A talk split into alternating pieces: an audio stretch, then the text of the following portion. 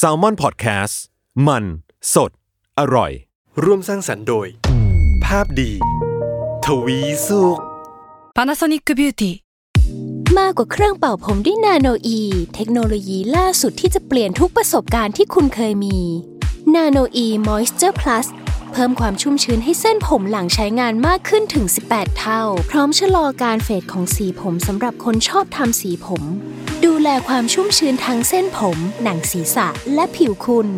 Panasonic NA0J มีเทคโนโลยีนาโนอีที่ care only you นี่คือพอดแคสต์เจาะลึกเรื่องราวของโรคภัย ที่ใครๆก็อ่านไม่เคยรู้กับ โรคภัยใครรู้ สวัสดีครับพบกับรายการโรคภัยใกล้รู้นะครับ กับผมเอกพรศรีสุขทวีรัตน์กับพี่หมอเล็กครับ ผู้ช่วยศาสตราจารย์ดรนายแพทย์กิติพงศ์สุนทราภา อาจารย์ภาควิชาเภสัชวิทยาคณะแพทยศาสตร์ศิริราชพยาบาลมหาวิทยาลัยมหิดลครับ สวัสดีครับพี่หมอเล็กครับ สวัสดีคุณเอกและคุณผู้ฟังทุกๆท่านนะครับครับวันนี้ครับเราก็จะมาพูดถึงอาการทางจิตนะครับครับ อีกหนึ่งโรคที่วันนี้เนี่ยจะมาพูดคุยกัน ซึ่งคือฟังแล้วเนี่ยถ้าฟังชื่อโรคอย่างเดียวนะ จะรู้สึกเหมือนกับ เป็นเรื่องตลกอืมเฮ้ยแพนิคไปเปล่าเราอะคือจะมองเหมือนกับเป็นคำที่เพื่อนเนี่ยมักจะคุยกันอืมว่าเฮ้ยมันมันสามารถระงงับได้ด้วยตัวเองครับเหมือนเป็นที่ตัวเราเอง อย่าไปตื่นเต้นมาก อย่าไปแพนิคมาก แต่จริง ๆ แล้วเนี่ยมันเป็นโรคอย่างหนึ่งที่ น่าจะหยิบยกมาพูดคุยกัน เราก็มีแขกสุดพิเศษนะครับ นายแพทย์สิริศักดิ์เชื้อชวลิต จิตแพทย์หัวหน้าแผนกจิตเวชโรงพยาบาลแม่สอดจังหวัดตากครับ สวัสดีครับหมอศักดิ์ครับ ครับ สวัสดีครับ นิยามคำว่าโรคแพนิคใช้คำว่าวิตกจริตนี่ครอบคลุมดีหรือยังฮะถ้าเกิดแปลเป็นไทย อืมก็อาจจะครอบคลุมแต่ก็อาจจะยังไม่เฉพาะเจาะจงซะทีเดียวนะครับ คืออย่างนี้ คือโรคแพนิคเนี่ย จริง ๆ ถ้าจัดในกลุ่มของจิตเวชเนี่ย ก็อยู่ในโรคของกลุ่มวิตกกังวลหรือวิตกจริตนะครับ แต่ว่าจริง ๆ โรคที่เกี่ยวกับภาวะวิตกกังวลหรือโรควิตกจริตเนี่ยมันมีหลายโรคนะครับ โดยที่โรคแพนิคเนี่ยก็เป็นโรคโรคหนึ่งที่อยู่ในกลุ่มนี้ครับอ๋อมันแยกย่อยลงมาอีก แล้วแล้วโรคโรคแพนิคเนี่ยมันที่บอกว่าแยกย่อยไปได้เนี่ยมันมีมีแยกย่อยไปได้อะไรบ้างอะอ่า หมายถึงตัวแพนิคหรือว่าโรควิตกกังวลโรควิตกจริตครับ เอาทั้งสองอย่างเลยฮะอ่าโรควิตกกังวลเนี่ยจริง ๆ มันมีหลายโรคนะครับอ่าเช่นอ่าถ้าโรคคือพยายามจะพูดเป็นภาษาไทยแล้วกันเนาะอ่าโรควิตกกังวลแบบวิตกกังวลไปทั่วๆเนี่ยก็เป็นโรคหนึ่งคือเราจะเจอได้หลายคนที่หนึ่งเวลาพอวิตกกังวลจนเป็นโรควิตกกังวลเขาจะมีอาการแบบ เรื่องนู้นเรื่องนี้เรื่องเล็กเรื่องน้อยวิตกกังวลไปหมด คือบางคนอาจจะเป็นคนที่วิตกกังวลอยู่แล้วนะครับ แต่ว่าถ้าคนเป็นโรคเนี้ยมันจะมันวิตกกังวลจนมันควบคุมจัดการตัวเองไม่ได้เลย อันเนี้ยก็เป็นโรควิตกกังวลแบบทั่วๆเนาะอ่าโรคอ่าวิตกกังวลอื่น ๆ ก็เช่นโรคเราเคยได้ยินย้ำคิดย้ำทำไหมครับครับ OCD ครับกลุ่ม OCD หรือย้ำคิดย้ำทำเนี่ยก็อยู่ในกลุ่มโรควิตกกังวลเหมือนกันครับนะครับ แล้วก็จะมีกลุ่มโรควิตกกังวล อ่าบางคนจะเป็นโรควิตกกังวลชนิดที่ว่า เหมือนถ้าต้องออกไปข้างนอก เช่นออกไปห้างสรรพสินค้า ออกไปเจอคนเยอะๆ หรือต้องไปพรีเซนต์งานต่อหน้าครูหรือต่อหน้าคนอื่นจะวิตกกังวลมาก อันนี้ก็เป็นอีกโรคหนึ่งของกลุ่มวิตกกังวล แล้วก็ไอตัวแพนิคที่เราจะพูดกันวันเนี้ยมันก็เป็นโรคโรคหนึ่งที่อยู่ในกลุ่มนี้คครัรับบมันคือตื่นตระหนก ใช่ไหมใช่ใช้คำนี้ถูกไหมอ่าจริง ๆ ถ้าถ้าแปลตรงตัวตามภาษาอังกฤษมันก็คือ panic มันก็คือภาวะวิตกกังวลตื่นตระหนก อ่า อย่าง คือปกติเราวิตกกังวลตื่นตระหนกอยู่แล้ว แต่ไอ้คำว่า panic มันคือมันต้องตระหนกอย่างค่อนข้างรุนแรงอะครับ เหมือนกับเวลาเราดูหนังสมัยก่อนเราดูหนังผีจะมีบ่อยเนอะหนังไทยหนังฝรั่งเนี่ย ที่เขาเรียกผีตุ้งแช่อะพอผีโผล่มาทีเรามันก็จะรู้สึกแพนิคได้ใช่ไหมครับ ถ้าเราเพิ่งดูหนังผีครั้งแรก ๆ อะไรอย่างเงี้ยครับเพราะฉะนั้นแพนิคมันก็ต้องเป็นตื่นตระหนกอย่างค่อนข้างรุนแรงหน่อยครับ คือมันเหมือนมัน กระเจิงหน่อยถูกไหมฮะแพนิคอ่ามันแบบอาจจะต้องถึงขนาดกับรู้สึกกระเจิงหรือมันกระทบกับจิตใจอย่างค่อนข้างรุนแรงระดับหนึ่งครับ เอ๊ะแล้วแล้วไอ้ที่บอกว่าถึงขั้นเป็นโรคแพนิคเนี่ย มันแปลว่าคนคนนั้นเนี่ยเขาตื่นตระหนกแพนิคถึงขั้นไหนฮะอ่าคือคือผมเนี่ยยังยังนึกภาพไม่ออกว่า อย่างสมมติคนคนหนึ่งเป็นโรคแพนิคเนี่ยมันจะยังไงฮะ ได้เลยครับอ่าตัวโรคแพนิคเนี่ยถ้าหมอจะเปรียบเทียบ ปกติจะคุยให้คนไข้ฟังบ่อยๆเนาะเอาเปรียบเทียบง่าย ๆ ว่าปกติคนเรามันมีความวิตกกังวลได้อยู่แล้วถูกไหมครับ เช่นหมอต้องไปตรวจสวอปโควิด อย่างเงี้ย เราก็ต้องลุ้นว่าเอ๊ะตรวจแล้วเราจะเจอจะเป็นไม่เป็น หรือว่าเราจะต้องไปสอบเอนทานเนี่ย เราก็จะกังวลเวลาอยู่ในห้องสอบว่าจะทำได้ไหม มันก็จะมีเหงื่อออกใจสั่นได้ถูกไหมครับ อันนี้คือเราเข้าใจได้ว่าอันนี้คือความกังวล อ่าซึ่งปกติเวลาร่างกายเราอ่าเวลามีความกังวลร่างกายก็จะมีเหงื่อออกใจสั่นมีรู้สึกว่ามันแบบวิงเวียนนิดนิดหน่อยหน่อยๆอะไรนี้มันมีได้เนาะเวลาพวกเนี้ยอ่าแต่ว่าพวกเนี้ยเราอธิบายได้ไงว่าอ๋อมันมีเหตุที่ทำให้เราเกิดความกังวล แต่ว่าคนไข้ที่เป็นแพนิคเนี่ยอ่ามักจะมาด้วยว่า จริง ๆเขาไม่ได้มีเหตุการณ์อะไรเลยเนี่ย เหมือนกับว่าเนี่ยตอนบ่ายมานั่งพักอยู่เฉยๆอยู่ๆไอ้อาการที่มันตกใจอย่างรุนแรงเนี่ยมันก็เกิดขึ้นมา เกิดขึ้นมาคืออยู่เฉยๆเนี่ยเอาเหงื่อออกใจสั่นรู้สึกกลัวอย่างรุนแรง โดยมันไม่มีสาเหตุอะไรเลยอะครับ กลัวอะไรก็ไม่รู้เหรอฮะอ่า คล้าย ๆ ว่ามันกลัวอะไรก็ไม่รู้อะอยู่ๆมันก็มันก็กลัวขึ้นมาเอง โดยไม่มีสาเหตุอะไรเลยนะครับ อันนี้อ่าคนไข้พวกนี้เราจะเจอบ่อยว่า พอก็คือพอกลัวอะไรก็ไม่รู้มันไม่ได้แค่กลัวไม่รู้เนาะมันมีเหงื่อออกใจสั่นบางคนรู้สึกว่า หายใจก็ลำบาก มีรู้สึกแน่นหน้าอกได้ซ้ำคนไข้ที่เป็นแพนิคส่วนใหญ่หรือหลาย ๆ คนเลยเนี่ย มักจะไปเจอแพทย์ก็คือไปเจอแพทย์ที่ตรวจเรื่องหัวใจ เอ๊ะเป็นโรคหัวใจหรือเปล่า เป็นโรคหัวใจขาดเลือดไหมอะไรเวียนศีรษะรุนแรงอะไรอย่างเงี้ยก็จะไปเจอคุณหมอ ทั่วไปคุณหมอหัวใจ หรือบางคนมันอยู่ๆมันเป็นมากลางดึกอะ่ะก็จะไปที่ห้องฉุกเฉินโรงพยาบาลเพื่อไปตรวจอาการพวกเนี้ยครับ อันนี้คือจุดเริ่มต้นที่ในโรงพยาบาลมักจะเจอคนไข้แพนิคที่จะเข้าไปณโรงพยาบาลในจุดต่างๆ ที่หมออธิบายครับคุณหมอศักดิ์ครับ แล้วความถี่ของอาการแบบนี้เนี่ยมันจะเป็นแบบไหนครับถี่มากถี่น้อยยังไงครับอ่าครั้ง จริง ๆ ตัวแพนิกอะไอจุดเริ่มต้นอาการข้างแรกมันก็จะเป็นแบบที่อธิบายไปนะครับ แต่ว่าอพอคนไข้บางคนไม่ได้รับหลาย ๆ คนพอไม่ได้รับการรักษาเนี่ยความถี่ของอาการมันก็จะเป็นเยอะขึ้น จากที่ช่วงแรกเดือนหนึ่งเป็นครั้งเดียว บางคนก็จะเป็นแบบหลักสักพักก็จะเป็นอาทิตย์ละครั้งสองครั้ง บางคนเป็นบ่อยขึ้นก็จะเป็นทุกวันนะ ส่วนใหญ่อาการของแพนิคที่มันเกิดค่อนข้างรุนแรงเนี่ยเท่าที่เจอมาเนี่ย อาการแพนิคแต่ละครั้งก็จะมีประมาณสักไม่เกิน 30นาทีอาการมันก็จะสงบไปเองนะครับ แต่ว่าถ้าไม่รักษาหนึ่งจะเป็นถี่ขึ้นสองไอ้สามสิบนาทีจริงไม่เกิน แต่ว่าความรุนแรงของอาการมันเยอะขึ้น มันรบกวนตัวเขามากขึ้น รบกวนขนาดไหน รบกวนขนาดว่าเหมือนที่เราเคยคุยกันในโรคจิตเวชเกือบทุกโรคก็คือ รบกวนถึงขนาดว่า จะไปทำงานก็ เอ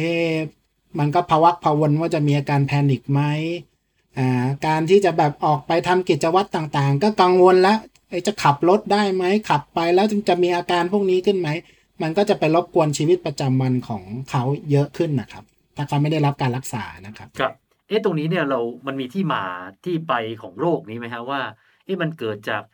อ่าการกระทบกระเทือนทางจิตใจหรือว่ากระทบกระเทือนทางสมองโดยตรง หรืออะไรมันมีสาเหตุที่มาที่ไปของมันไหมฮะ ตัวแพนิคเนี่ยโดยส่วนใหญ่แล้วมันเกิดขึ้นมาเอง โดยที่ไม่ได้มีตัวกระตุ้นอะไรอย่างที่บอกมันอยู่ในโลกความวิตกกังวลจริง แต่ว่าส่วนใหญ่แล้วคนที่เป็นแพนิคเขาไม่ได้เครียดไม่ได้กังวลอยู่ๆมันก็เป็นของมันมาเอง แต่ว่าในทางการแพทย์เนี่ยปัจจุบันถ้าอธิบายให้เข้าใจง่ายที่สุดก็คือว่าเหมือนที่หมอบอกว่าปกติอะเหมือนเรามีในสมองเราเนี่ยมันจะมี สารสื่อประสาทที่เขาจะหลั่งออกมา เวลาเราวิตกกังวลหรือว่าเรามีความกังวลเนี่ย ซึ่งพอมันมีเรื่องกังวลที่อธิบายไปตอนต้นเนี่ย มันก็จะหลั่งออกมา แต่ว่าไอ้ตัวเนี้ย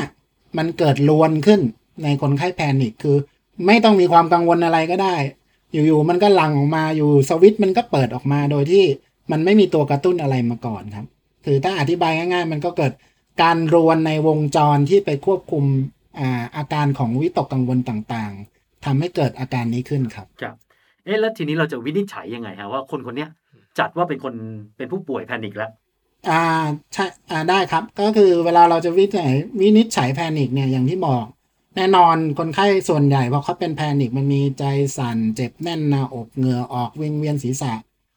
สิ่งแรกเขาก็จะคิดถึงว่าเขาเป็นโรคหัวใจไหมเป็นโรคทางกายไหม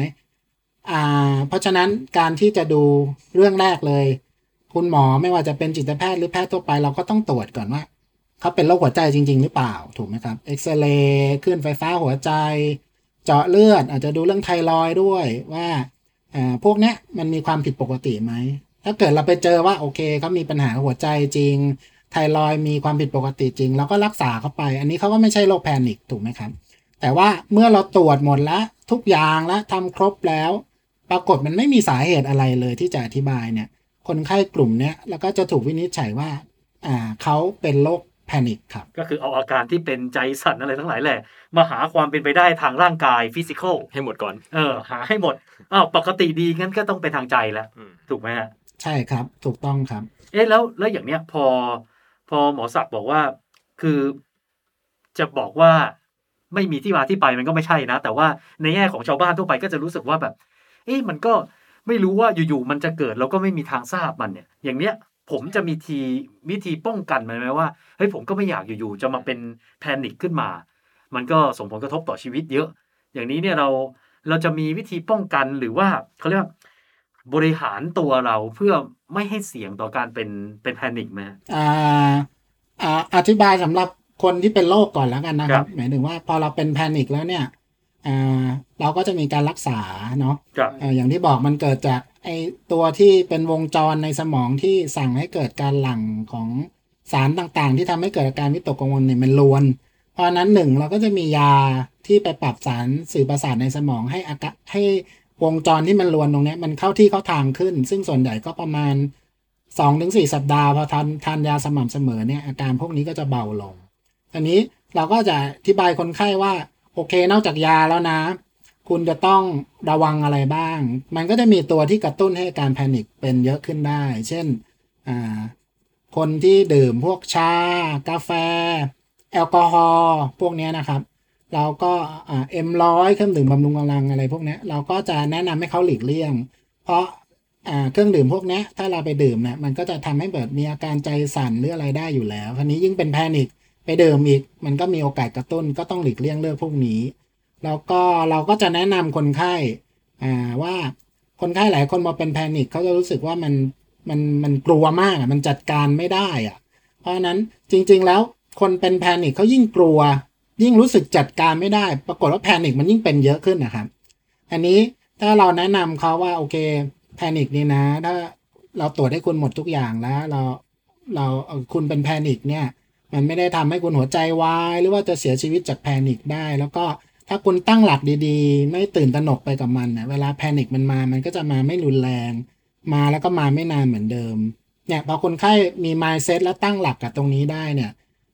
รวมถึงกินยาหลีกเลี่ยงตัวกระตุ้นต่างๆเนี่ยอาการแพนิคก็จะดีขึ้นครับสำหรับคนทั่วไปเนี่ยจริง ๆ ก็พอมันไม่ทราบสาเหตุเนี่ยถ้าถ้าจะให้คำแนะนำอะไรก็ ก็พยายามปฏิบัติชีวิตตามปกติให้ถูกสุขลักษณะเนาะนอนให้เป็นเวลาอ่าดื่มพวกเครื่องดื่มแอลกอฮอล์หรือเครื่องดื่มที่มันมีกระตุ้นพวกนี้ที่หมอแนะนำน่ะถ้าเราดื่มแต่พอเหมาะก็ก็น่าจะดีครับประมาณนี้ครับ เมื่อกี้เนี่ยเราพูดถึงวิธีการรักษาแล้ว แต่ถ้าเอาณ moment นั้น ณเวลานั้นถ้าเกิดสมมติมันเกิด panic ขึ้นมา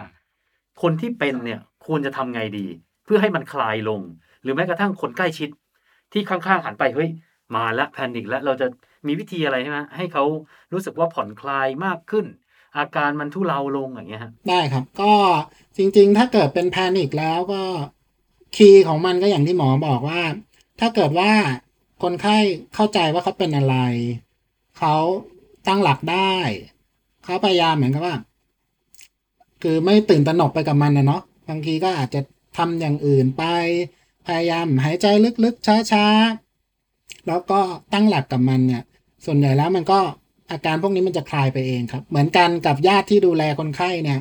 คือถ้าแบบเห็นคนไข้เป็นแพนิคแล้ว ญาติยิ่งกังวล ยิ่งตื่นกลัว ยิ่งเอ้ยทำยังไงกันดี เอามาช่วยกันหน่อยเนี่ยแทนที่มันจะดีกับกลายเป็นว่าแพนิคก็จะยิ่งคุมได้ยากขึ้น เพราะฉะนั้นญาติก็ต้องทำตัวเหมือนคนไข้ก็คือว่าอ่าค่อยตั้งหลักเขาอ่าอยู่ข้างๆเขาให้คำแนะนำเขาอย่างค่อนข้างสงบว่าอะ โอเคเป็นแพนิคเหรอเดี๋ยวนั้นนั่งพักตรงนี้ก่อนนะ อยากดื่มน้ำเปล่าไหมเอ่อหายใจลึกๆช้าๆนะ มีอะไรก็ญาติอยู่ข้างๆนะ เนี่ยมันก็จะเป็นส่วนที่อคอยสนับสนุนคอยดูเชื่อมโยงกันและการให้อาการแพนิคมันสงบเร็วขึ้นครับ ครับ ทีนี้เนี่ยในในเรื่องของผลกระทบบ้างกันแล้วกันมันเคยมีไหมฮะถึงขั้นที่ว่าเป็นหนัก ถึงขั้นทำอะไรไม่ได้เลยแพนิค มีครับทีมาก มีครับ คือถ้าเป็นแพนิคแบบเยอะมาก ๆ เลยเนี่ยอ่าที่หมอเจอนะ หลายคนคือปกติอ่าอย่าง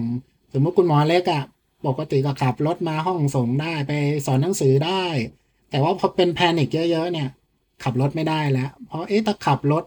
เกิดเป็นแพนิคขณะขับรถทำไงอะ่ะก็ไม่ขับรถแล้วหรือว่าจะไปไหนต้องมีคนนั่งไปด้วย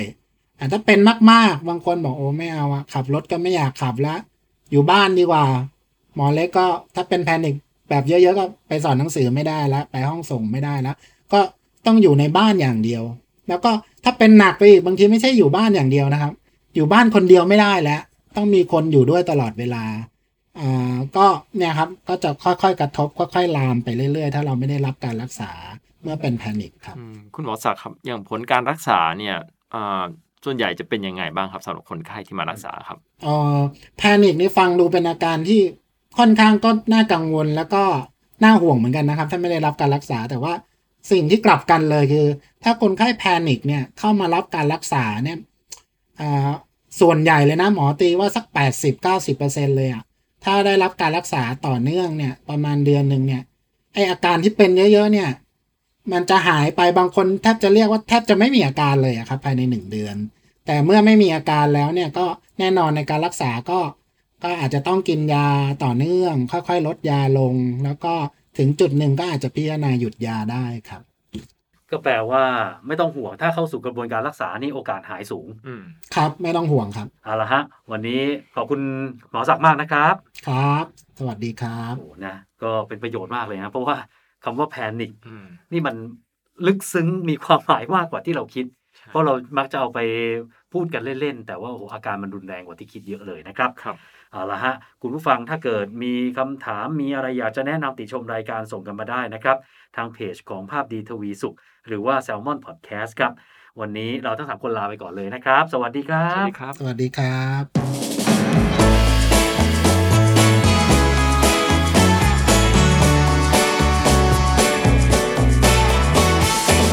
โรคภัยใครรู้